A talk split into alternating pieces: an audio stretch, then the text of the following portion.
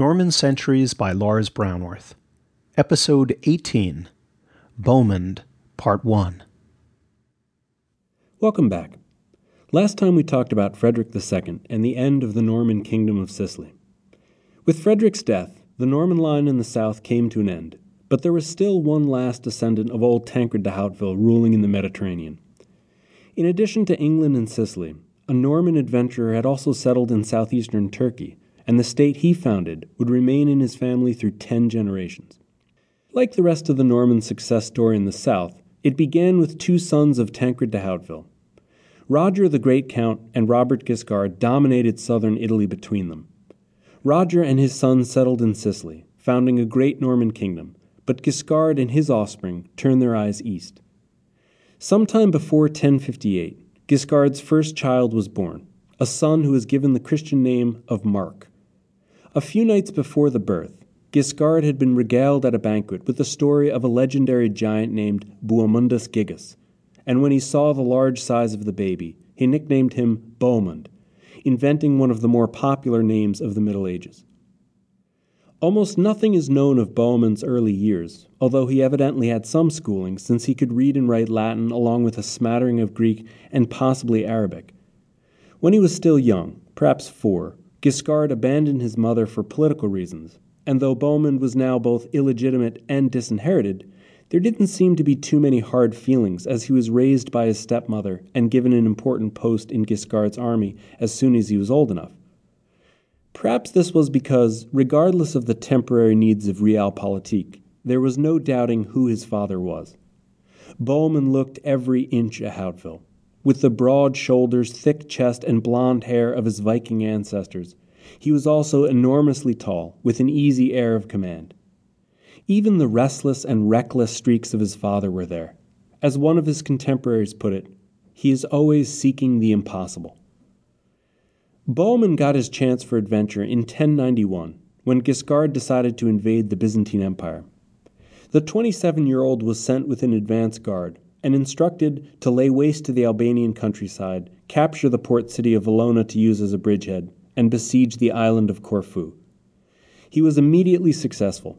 The only serious resistance he faced was at Corfu, where the defenders openly mocked his small force. But when they saw Guiscard's main fleet on the horizon, the garrison fled in terror. The reunited father and son marched north toward the city of Durrës on the Albanian coast. This was one of the most important cities of the Byzantine Empire at the time, partly because it lay on the western terminus of the ancient Via Egnatia, the 700 mile long Roman road that snaked across the Balkans to Constantinople. If they could gain control of it, they would have a straight route to the imperial city. The empire clearly recognized the threat. The walls of Durrës had been recently reinforced, and the defense was commanded by the emperor's brother in law. It was too valuable to bypass and too dangerous to leave in the rear. Neither side could afford to give in. The siege began on July 17, 1081, and almost immediately disaster struck the Normans. Thanks to some clever negotiating on the part of the Byzantine emperor, the Venetian navy appeared and attacked the Norman fleet. Guiscard sent Bohemund to fend off the threat, while he maintained the siege, but the Byzantines had supplied the Venetians with their terrible secret weapon, Greek fire. The Venetians used submerged pipes to pump the flammable liquid beneath the Norman ships, causing Bohemund's fleet to literally burn out from under them.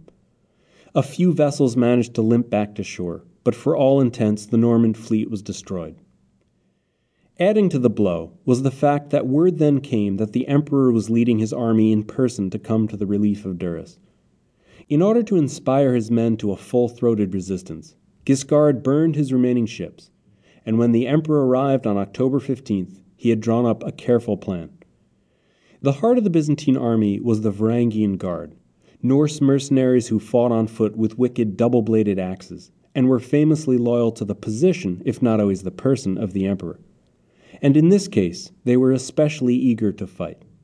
Many were exiled Anglo Saxons who had been forced out of their homes 15 years before by William the Conqueror and were itching for revenge. Their rashness proved their undoing. Guiscard held the center of his army back, and when the Varangians rushed forward, they were exposed to Bohemund waiting on the wing. When their ranks had been thinned by a steady stream of arrows, Bohemund charged in and destroyed what was left. The emperor himself was wounded and barely escaped, his army hopelessly shattered. Somehow the city of Durrës held out for another four months, but there was no relief coming, and both sides knew it. When it finally surrendered, most of the smaller cities followed suit. Even the fortress of Castoria, which was garrisoned by members of the Varangian Guard. If even the elite forces of the empire were demoralized, then the struggle was surely nearly over. Guiscard retired to his winter quarters with Illyria firmly under his control. He wasn't fool enough to start measuring himself for a crown, but he did tentatively begin to plan his next move.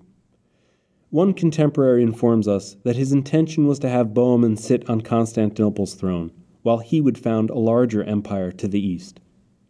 Of course, there was still the small matter of Alexius Comnenus, the reigning Byzantine emperor, who inexplicably refused to admit he was beaten.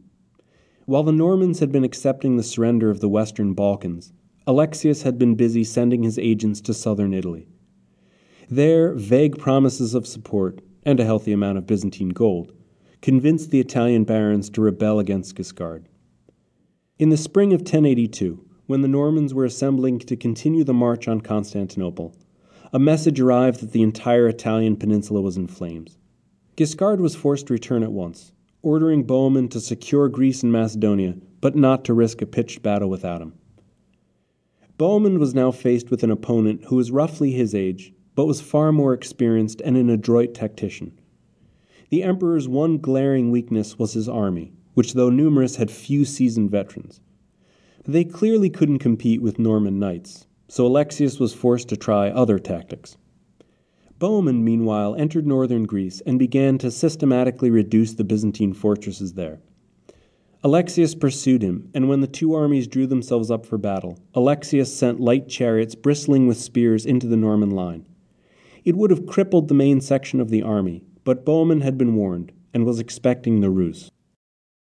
As the chariots approached, gaps in the lines opened up and they passed harmlessly through. The Normans then charged the Byzantines and easily routed the half trained recruits. Alexius regrouped in Bulgaria, and a few months later he tried again. This time, he had his men scatter nails across the center of the field the night before the battle, hoping to cripple the Norman cavalry as they charged. Once again, however, Bohemund was warned, and in the morning he held his center back and ordered his wings to collapse on the Greek army. They broke almost immediately, and this time Bohemund pursued Alexius into Bulgaria, taking its capital city. Though Bohemund had been successful at every turn, that winter was a demoralizing one. There was little food and less money to be had. The Norman troops hadn't been paid for several months. Some began to question exactly what they were doing. Constantinople, which had seemed so close a year ago, now seemed increasingly distant. That spring, Alexius attacked for the third time. The Normans were occupying the city of Larissa, birthplace of Achilles, when the imperial standards appeared and began to advance.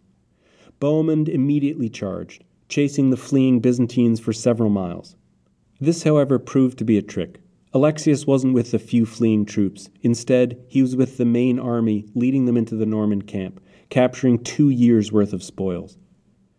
Bohemund, thinking he had won another victory, was relaxing by a river, eating grapes, and lampooning yet another example of Byzantine cowardice, when the message reached him that his camp was under attack. He raced back with his cavalry, but was too late. He managed to hold off an overeager Byzantine charge, but was forced to retreat and collect his scattered men, abandoning all the territory he had conquered that year to Alexius. The emperor, meanwhile, sensing that the tide was turning in his favor, opened up secret negotiations with Bohemund's officers, suggesting that they demand their full pay, knowing full well that with the recent loss of supplies, Bohemund had no way of paying it. He further offered lucrative posts in the imperial army, which he backed up with substantial gifts, or safe passage home if their honor prevented them from accepting. Some of Bohemund's officers undoubtedly stayed loyal, but enough of them demanded their pay that he was forced to return to Italy to raise the money. The moment he was gone, whatever morale was left collapsed, and with one exception, every single officer defected to Alexius. Bohemund got word of their treachery as he was boarding his ship in the Albanian seaport. The war was lost, not by any glorious defeat, but by a thousand cuts. Understandably not wanting to face his father just yet, Bohemund wintered in Albania, waiting until the spring to return to Italy. Fortunately for him, Guiscard was not particularly upset. He had had his own hands full putting down the Italian revolt, but he had settled it in such a ruthless fashion that it would take more gold than Alexius had to stir up trouble again. Now the emperor would have his undivided attention. That October of 1084, Guiscard and his four adult sons sailed again. They were intercepted by the Venetian navy, which scattered them, but when the fastest ships left prematurely to inform Venice of the great victory, the Normans rallied and managed to defeat them. It was too late in the season for much more campaigning, so the Normans wintered on Corfu. While they were confined, Bohemund came down with a fever and obtained permission from his father to return to Italy while he recovered. It was a fateful choice. In his absence, Guiscard caught the fever as well, and, after lingering a few months, he died. Bohemund was the natural choice to succeed him. Not only was he battle seasoned, commanding, and ambitious, but his only competition, his half brother Roger Borsa, was just 13 years old and had already displayed the nervous incompetence that would be the hallmark of his later years. But the fact was that Roger Borsa, or more correctly his mother, was present at his father's deathbed, while Bohemund was away in Italy. She convinced the assembled Normans that her son, a legitimate heir, was the only choice to inherit Guiscard's lands and titles. Surprisingly, she found a powerful ally for this argument in Bohemund's uncle, Roger of Sicily. Whoever was chosen would technically be his senior colleague, and he naturally wanted someone he could manipulate. Bohemund, still recovering in Italy, was summarily dispossessed. Roger Borsa and his mother had pulled off a clever coup, but if they thought the matter was settled, they didn't know Bohemund very well. He was furious, and as soon as Uncle Roger was safely back in Sicily, Bohemund started a rebellion. Roger Borsa tried to buy off his half brother with the best part of southern Apulia, but that only encouraged him to try for more he crossed the border into Calabria and convinced the most powerful of his brother's vassals there to switch loyalty. The revolt gradually spread throughout Calabria until Roger Borsa desperately called for his uncle's help. The elder Roger responded, for a price, and forced Bohemund to agree to a truce, essentially allowing him to keep what he had conquered.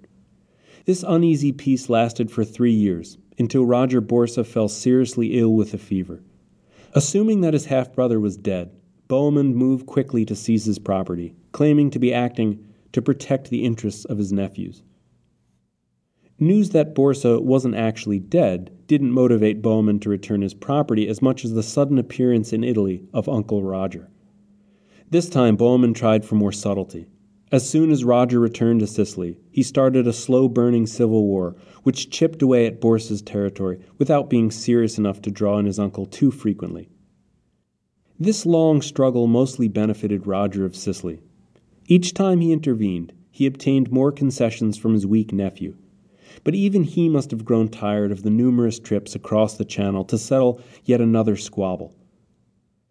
In the summer of 1096, the city of Amalfi rebelled against Roger Borsa, and Uncle Roger, who had recently patched up yet another truce, summoned a frustrated Bohemund to join them as a sign of family solidarity toward the rebels.